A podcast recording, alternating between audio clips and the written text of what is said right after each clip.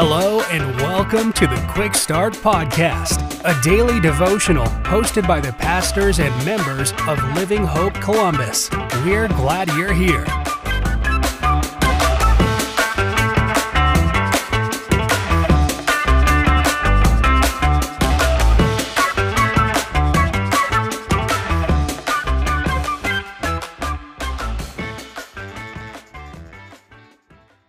Well, hey everyone, I hope you're having a great day and thanks for tuning in to the Quick Start Podcast.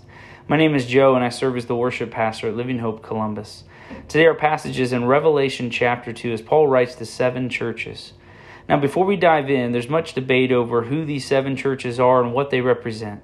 Some will say there's seven literal churches in Asia Minor, others will say they're symbolic of the seven church ages throughout church history. Now, I want to help you with this because we shouldn't be debating over this. Remember, the book of Revelation is the only book God promises a blessing to those who read it, hear it, and obey it. The book is meant for a blessing, not division. So, who are the seven churches? Are they literal or symbolic? Let's go to Revelation 1:11. God tells John, "Write what you see in a book and send it to the seven churches." He then goes on and lists the seven churches that exist in Asia Minor at that time. In the next two chapters, he's going to address each church specifically by name. So he's writing to seven literal churches. However, we're told in 1 Corinthians 10:11, now these things happened to them as an example, but they were written down for our instruction on whom the end of the ages has come. So the book of Revelation was written to seven little churches in Asia Minor, and it was written for our instruction, meaning we will absolutely see similarities of the seven churches and the churches throughout church history, all of which should heed the warnings and instruction found in God's word. So what instruction do we see in Revelation 2? Well, look look at verse 2.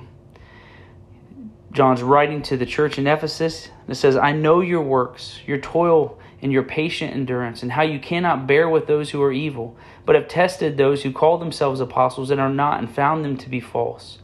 I know you're enduring patiently and bearing up for my name's sake, and you have not grown weary.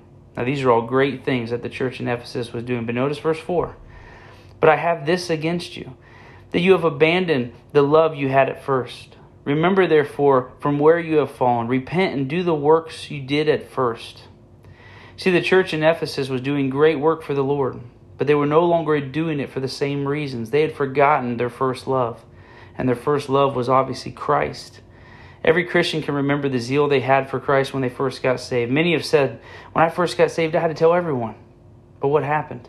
Sadly, they stopped doing that because they forgot their first love. It happens to all of us.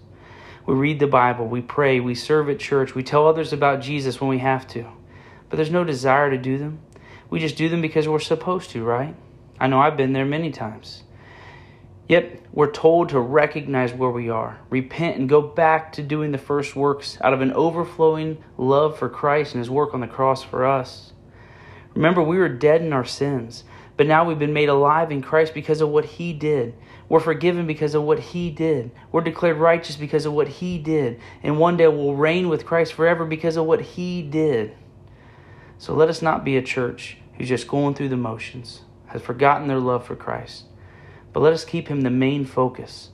And let us do the works out of an overflow of love for Jesus Christ, our Lord and Savior. Friends, I hope this encourages you today. Thanks again for tuning in to the Quick Start Podcast. Until next time, have a great day.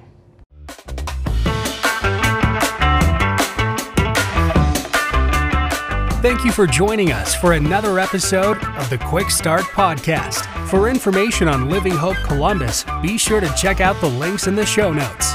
If you enjoyed today's episode, please hit the subscribe button and share this episode with a friend. We look forward to you joining us next time.